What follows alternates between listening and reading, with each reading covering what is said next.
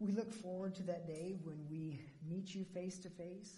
Some of those that have gone on ahead of us already are there with you rejoicing today as they see with their eyes. No longer, they don't have to see with faith anymore. They can see with their eyes who you are. We look forward to that day. And we are so thankful that we're dressed not in our own righteousness, but we're dressed in the righteousness of Christ, which is preparing for us this amazing gift of eternal salvation. So be with us this morning as we study your word. Help us to know you better today, uh, having studied you. Uh, and I pray that that knowledge of you would change our lives uh, day to day. I pray this in Jesus' name. Amen. You may be seated.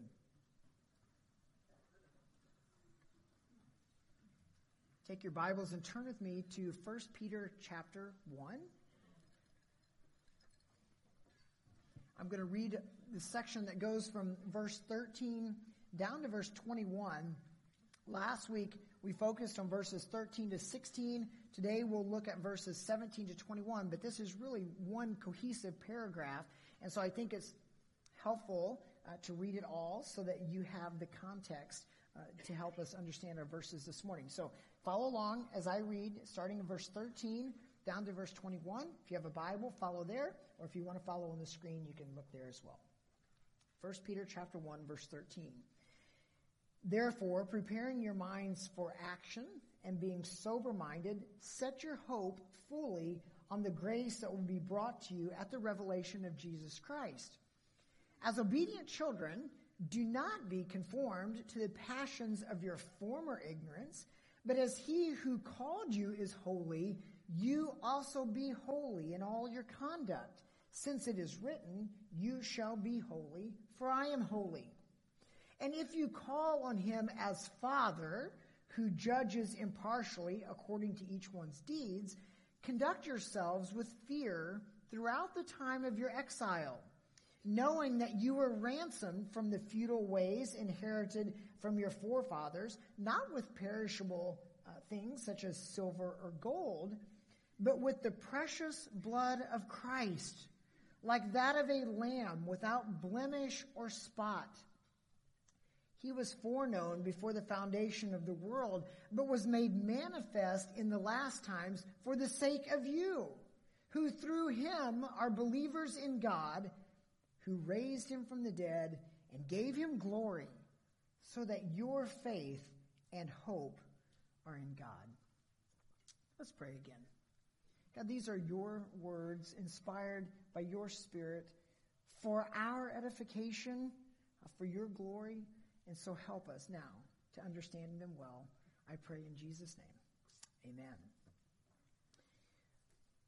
Well, his name was Mr. Gallagher, and he was a living legend.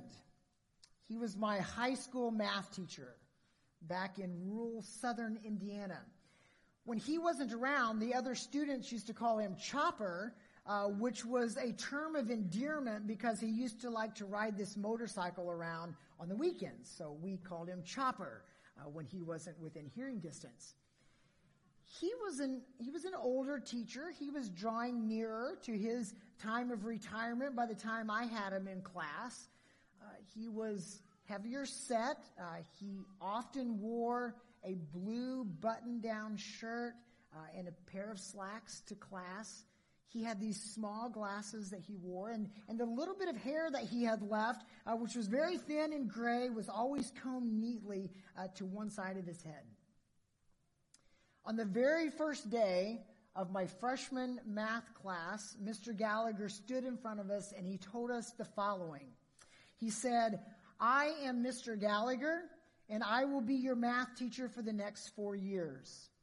Some of you will make it in my class, and some of you will not, because there comes a point in every person's brain when you can learn no more.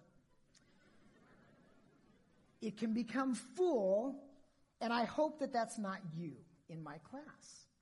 He went on to say, before I was a school teacher, I served in the U.S. military as a sharpshooter. I was so good, I could shoot a rabbit between the eyes from 500 yards away. And every year that distance would grow a little bit longer. He said, I have eyes in the back of my head. There is nothing that happens in this classroom that I don't know is happening. He said, Every movement that's made in this class, I see it. Every funny look, I know about it. I know this room.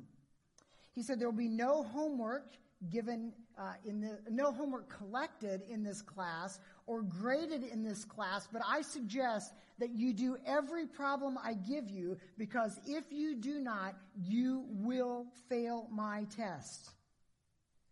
And if I think you're not getting the concept as I'm teaching it, I will call you up to the chalkboard and you will work every problem right there in front of the rest of the class so they can see.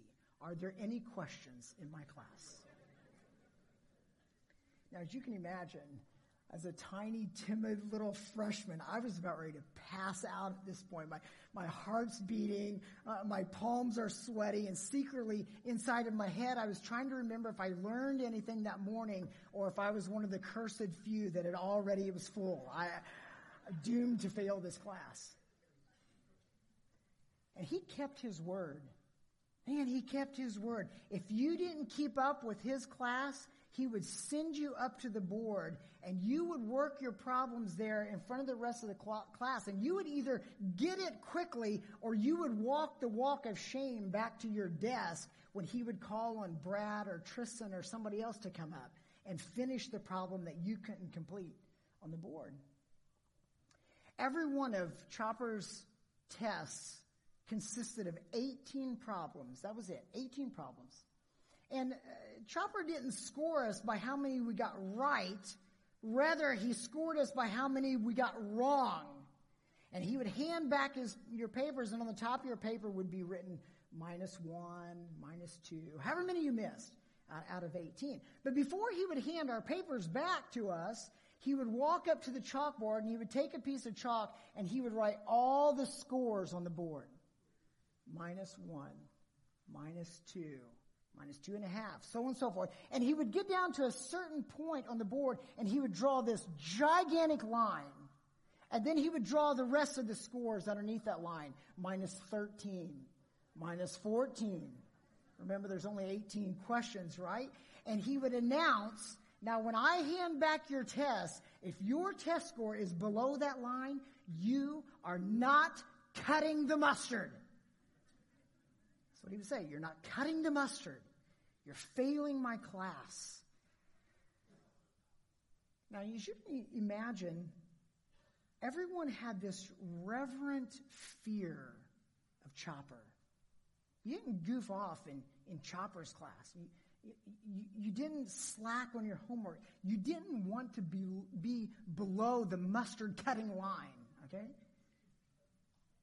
There was this healthy fear there that if you did any of those things that displeased Chopper, you would face the honest and sometimes hard discipline of Chopper. You know what? Something else I came to discover about Chopper? He had, yes, a very unconventional teaching style. Probably would get him fired today if he was still a teacher. But he also had a love for his students. If you were one of the fortunate ones that scored 100% on your test, when he would come around and hand out the test scores and he got to your desk and you had 100, he would stand there, he'd give you a wink, and he'd put out his hand. And he would sh- he wouldn't say a word. He'd shake your hand. He'd give you this little smile, like you did it. You did it. And there, if, if you got a handshake from Chopper, you knew you were going to succeed in life. In life, not just in his class, in life, you were going to make it. You know why? Because what I came to discover about Chopper is he wasn't just teaching us math, he was teaching us how to think. He was teaching us how to work out problems. He really did love us. He really did care. He had high expectations and he had a high love for his students. And combined with that, he wasn't afraid to discipline if he needed to. And you bring these two things together and you had this amazing person of a teacher. Now, why do I tell you all of that about my high school math teacher? Because I think in some ways it's a human illustration of what Peter is trying to teach us about God in these verses. Verses 17 to verse 21. In verses 17 to 21 of 1 Peter, Peter is going to show us how God loves us. And yes, God has high standards for us, but He loves us very much. And at the same time, God has the right and the obligation to discipline those he loves. And when you bring those two things together and you hold those two things in tandem, the love of God and the discipline of God, what you end up finding are people who have a reverent fear of that God, a healthy kind of fear of that God. It becomes a motivating factor. You know God loves you. You know He has high standards. You know He's for you. And you also know He's not afraid to discipline you if necessary. And those bring about this motivation to follow after that kind of a God. If you grew up in a healthy, functional family, you, the same thing happened at home, right? I mean, if you had parents that loved you, uh, parents that cared for you, they hugged you, they fed you, they gave you uh, food and shelter. But if you crossed them, you also knew that they could and they would discipline. Why? It's like Ryan said earlier, it's because they loved you, right? If your parents didn't love you, they would just ignore you. But because they love you and they want to see you grow and mature and come into this adulthood, they discipline you when they needed to, when you, when you stepped outside of the boundaries. And so you grew up with this reverent fear for mom and dad. It wasn't a terror. It wasn't a dread or, or a horror but rather it was a healthy respect for mom and dad because you knew there were expectations and you knew there were consequences if you didn't follow those. The same thing was true for Chopper. The same thing is true for police out on the street. And the same thing is true for God. And this is what Peter wants us to understand, okay? So let's see how this plays out in our day to day lives. If you were here last week, I, I titled the sermon Grace Leading to Holiness. And today we're going to look at reverence leading to holiness. Last week we talked about the grace of God, and that leads us to a place that we want to follow Him because we understand how much grace He has given us. That grace actually appears again in our text uh, this morning. And so I want to draw on that as kind of the starting point because I want us to understand the love of God for us so that when we come to the discipline, we'll see that not as a harsh and mean thing, but as a loving component of this God who wants to form us and grow us, okay? So let me start with this simple statement, if you want to jot this down. The love of God toward you was not an afterthought. The love of God toward you was not an afterthought. If you were a believer here this morning, the love of God toward you was not an accident. It was not plan B. It was not some afterthought in the mind of God. From eternity past, there was not a moment of time when you were not on the loving mind of God. Here's why I say that. Look down at the text and glance down again at verse 20 in the first part of verse 20. Notice that Peter says, He, that's Jesus, was foreknown before the foundation of the world. Okay, so that little phrase there means uh, that Jesus was known beforehand. He was known before creation even came into being. He was known, he was loved. If you have an NIV in your in your hands, you'll notice that it says uh, he was chosen uh, before the creation of the world. Jesus was known by God, loved by God, chosen by God before he formed anything else uh, in order to accomplish his purposes. You know who else was foreknown by God before the foundation of the world? You were, if you're a believer. In Ephesians chapter 1, verses 3 and 4, it says, Blessed be the God and Father of our Lord Jesus Christ, who has blessed us in Christ with every spiritual blessing in the heavenly places. Here it is, even as he chose us in him before the foundation of the world, that we would be holy and blameless before him. In eternity past, God had this plan in his mind that he would create. And the pinnacle of his creation would be these humans, men and women, that would be his image bearers. But he also knew that in this plan, uh, those image bearers would rebel and they would need a savior. So in this plan of God, he chose Christ to be that savior, this pre-existent son of God who was with him. He would use this son. He was foreknown before the foundation of the world. He would use him to go into the world in order to save rebellious men and women. You, if you are a believer, were on his mind as the recipient of that salvation that Jesus would come and provide. Okay? You were on his mind to receive grace and love and mercy. So his love for you began long before you ever knew him. But all of this was played out in time and space. And so in the unfolding redemptive plan of God, he created the universe. He created Adam and Eve. And what did Adam and Eve do? They rebelled, right? And then they started having babies.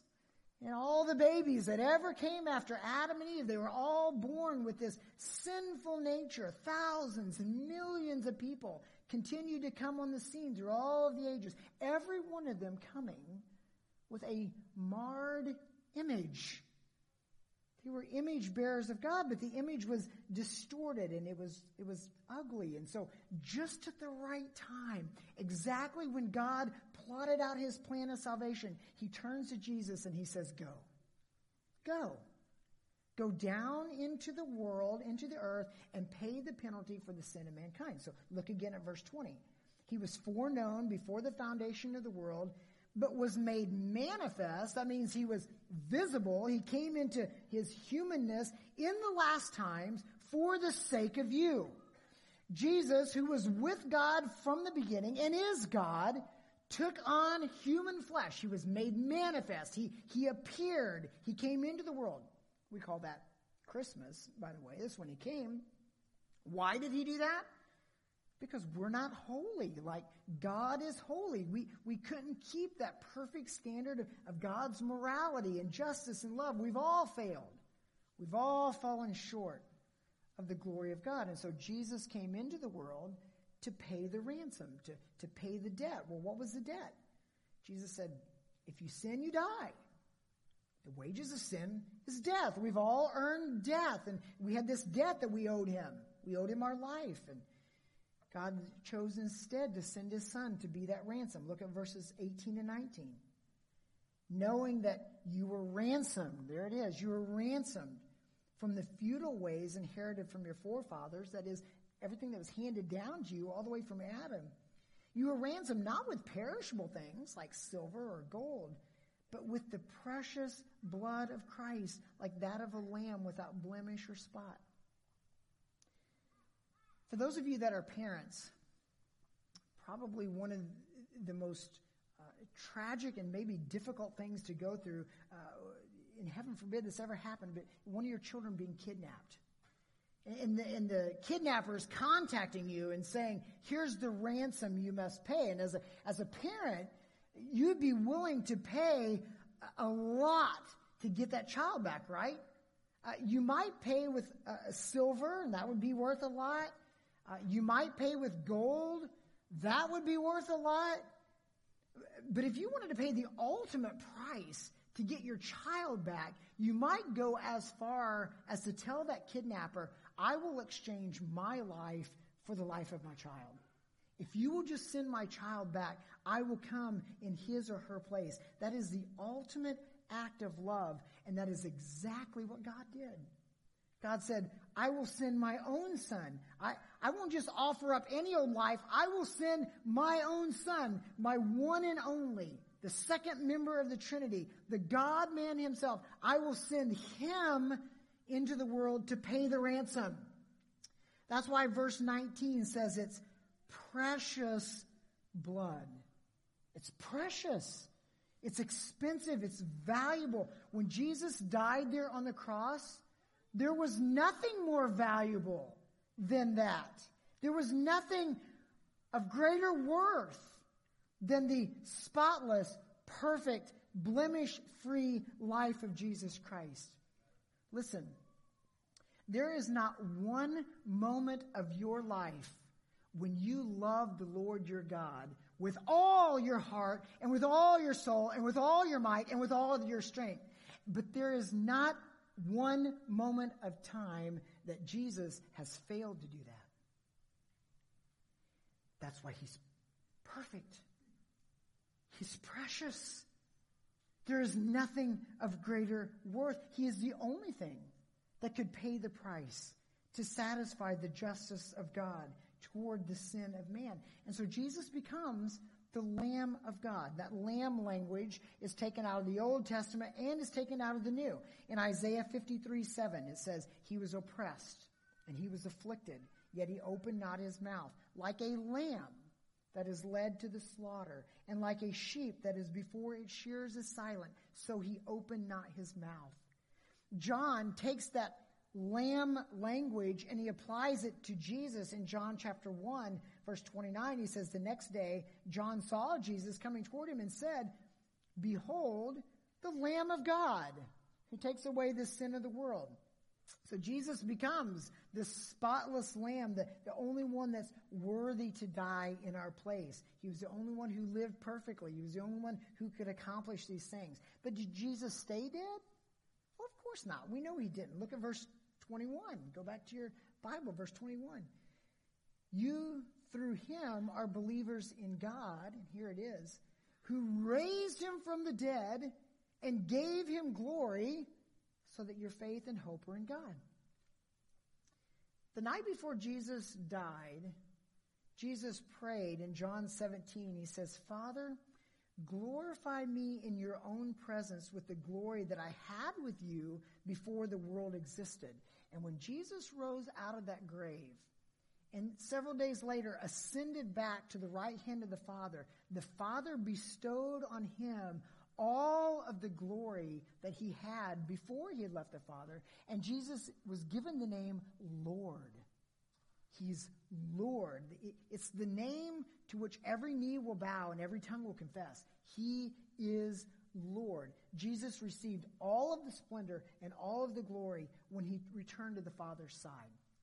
Now, Peter lays all of that out for us.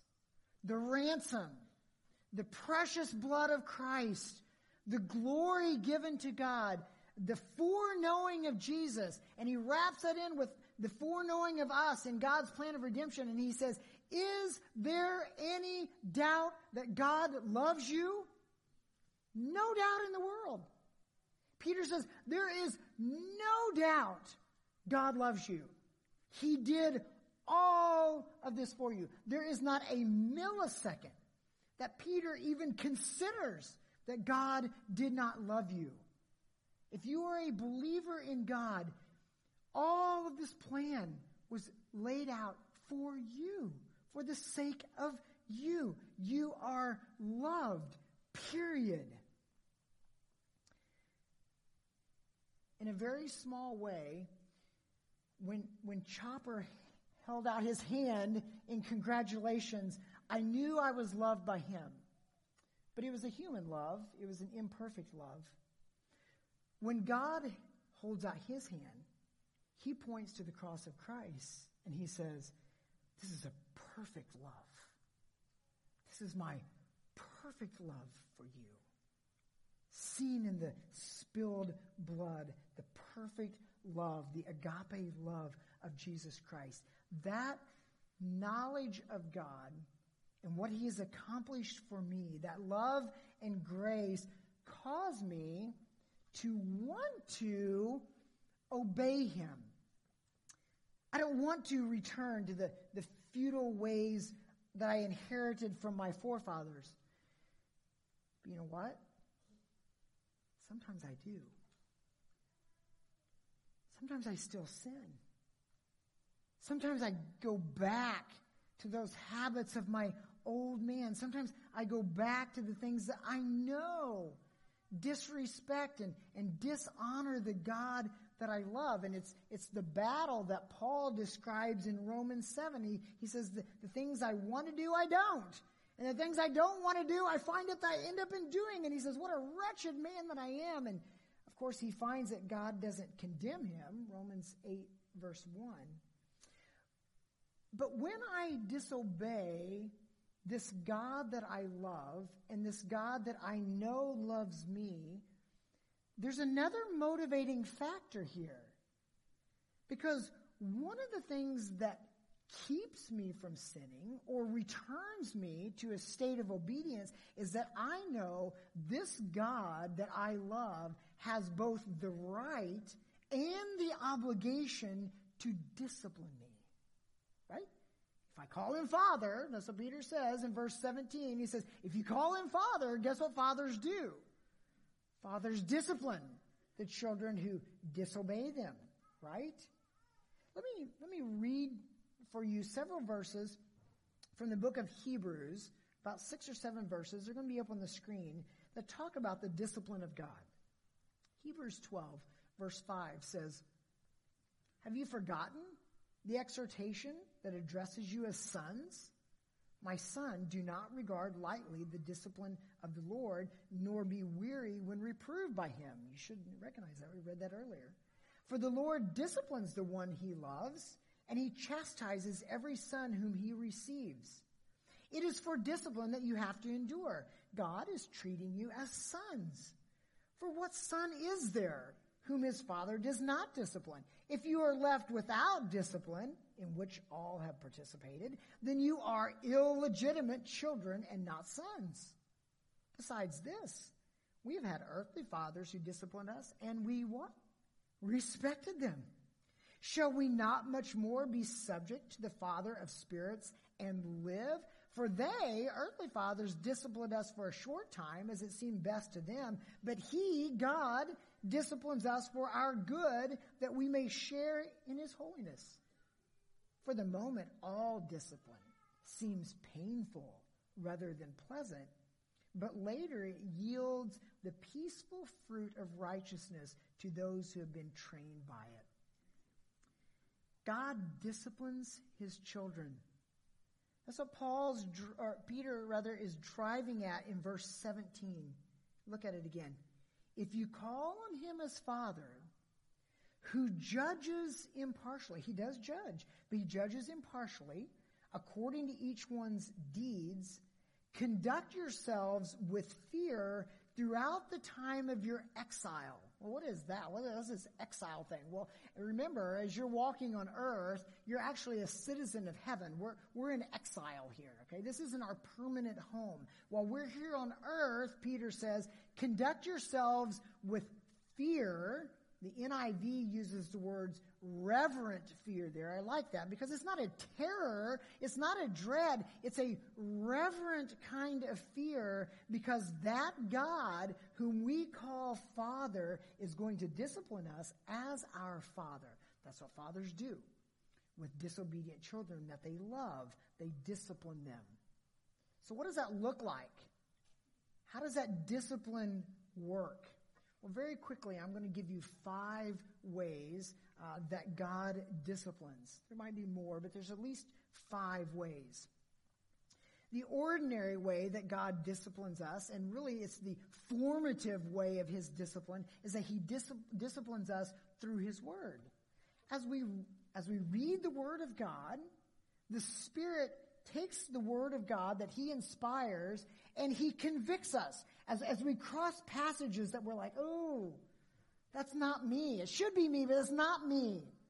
Uh, the Spirit uses that and, and He convicts us and he, he, he causes us to repent. He gives us that opportunity to repent and, and then He empowers us to change and grow.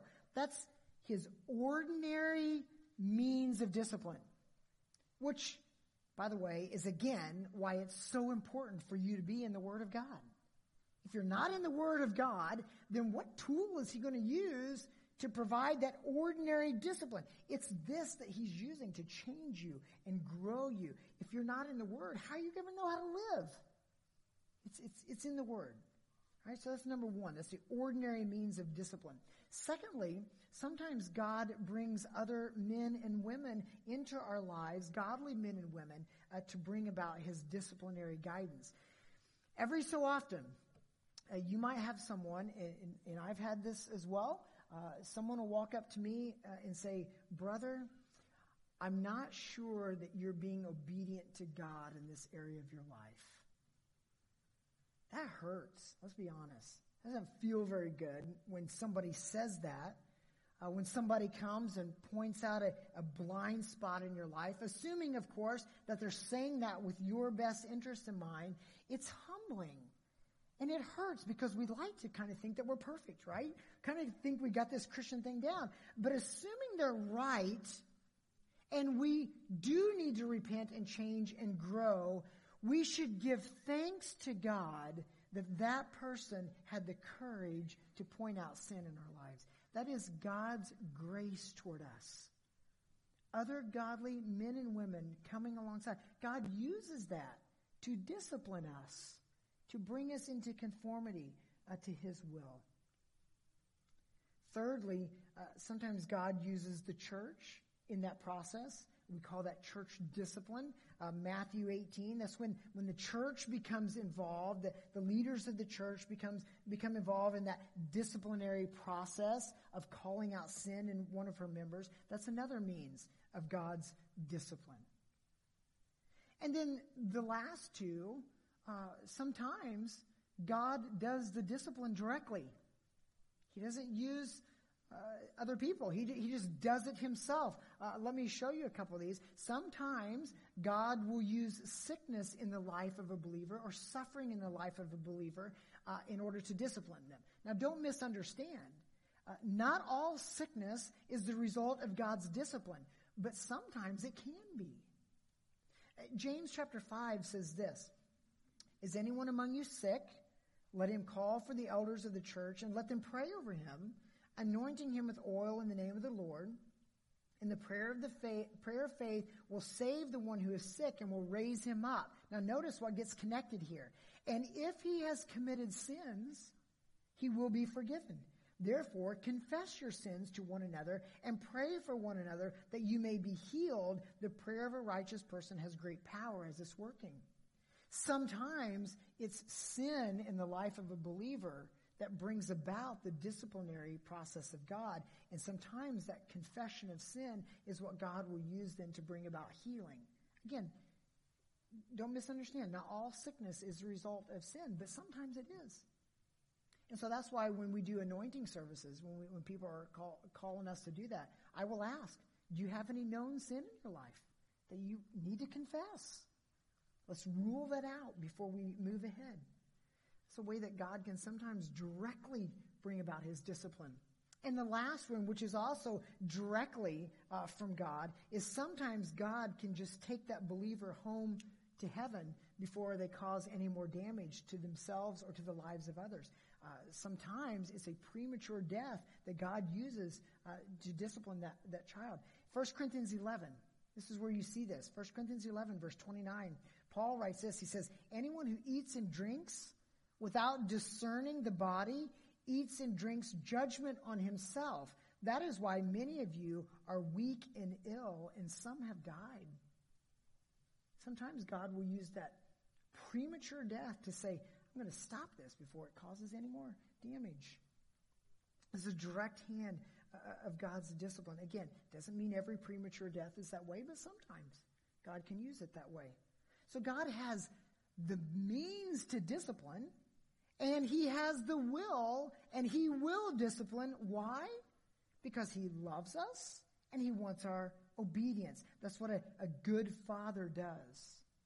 And so Peter has just taken these two concepts and he's brought them together. He says, okay, if you call on him as father, and assuming that you do, then you need to know two things. That father loves you. But that father will also discipline you.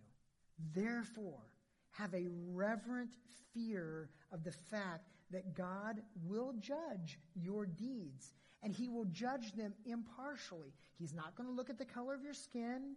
He's not going to look at your last name. He's not going to look at your ancestry. Instead, he's going to weigh your deeds, deeds of your mind, deeds of your will, deeds of your affections, all of those deeds. And any of those deeds that don't align with his holiness, he's going to discipline them in his time and in his way. Don't scorn that. Don't hate that. Just have a healthy respect for that. And the next time you face sin, whatever sin that is, whether that's with a classmate or whether it's a coworker, whether that's with your child or whether with your parent, whenever you face that temptation to sin, remember, one, it was God's grace and love toward us that saved us. That is one motivating factor. But also remember, if I go down this path of sin, God can and will discipline me. I don't want that. So I want this healthy respect that keeps me right here, right here in line with His will. That's what Peter is trying to point us toward. So that reverent fear, that reverent awe and respect of that kind of God grows us and motivates us toward greater and greater holiness. You see how that works together? Bow your heads with me. I want to ask you a question, and then I'm going to pray for us. Is there a place in your life right now where you know you're being disobedient to God? Is there a place right now in your life where you know, maybe you haven't told anybody else, but you know you're being disobedient to God? Let me just encourage you repent so that you don't face the disciplinary hand of God. Let that reverent fear of God motivate you toward repentance, confession, and growth in holiness. Let me pray. God, thank you for passages like this that remind us that, yes, we have a God that loves us. We'll, we'll revel in that fact forever and ever. We're extremely thankful for that. We also have a God that we call Father, and good fathers discipline their children. So let those two realities, the love and grace of God and the discipline of God, keep us from falling in either ditch. Keep us from falling in the ditch of who cares? I can do whatever I want. I have grace and help us from falling in the ditch of everything is about exactly what I do, but instead keep us right in the middle of that road, loving you, motivated by your grace, and also very aware that you can discipline us when we get out of line. Father, I pray for all of us this morning, if we have areas where we know we're disobedient, that we'd be quick to confess, confess, quick to repent, quick to follow after Jesus. I pray in Jesus' name. Amen.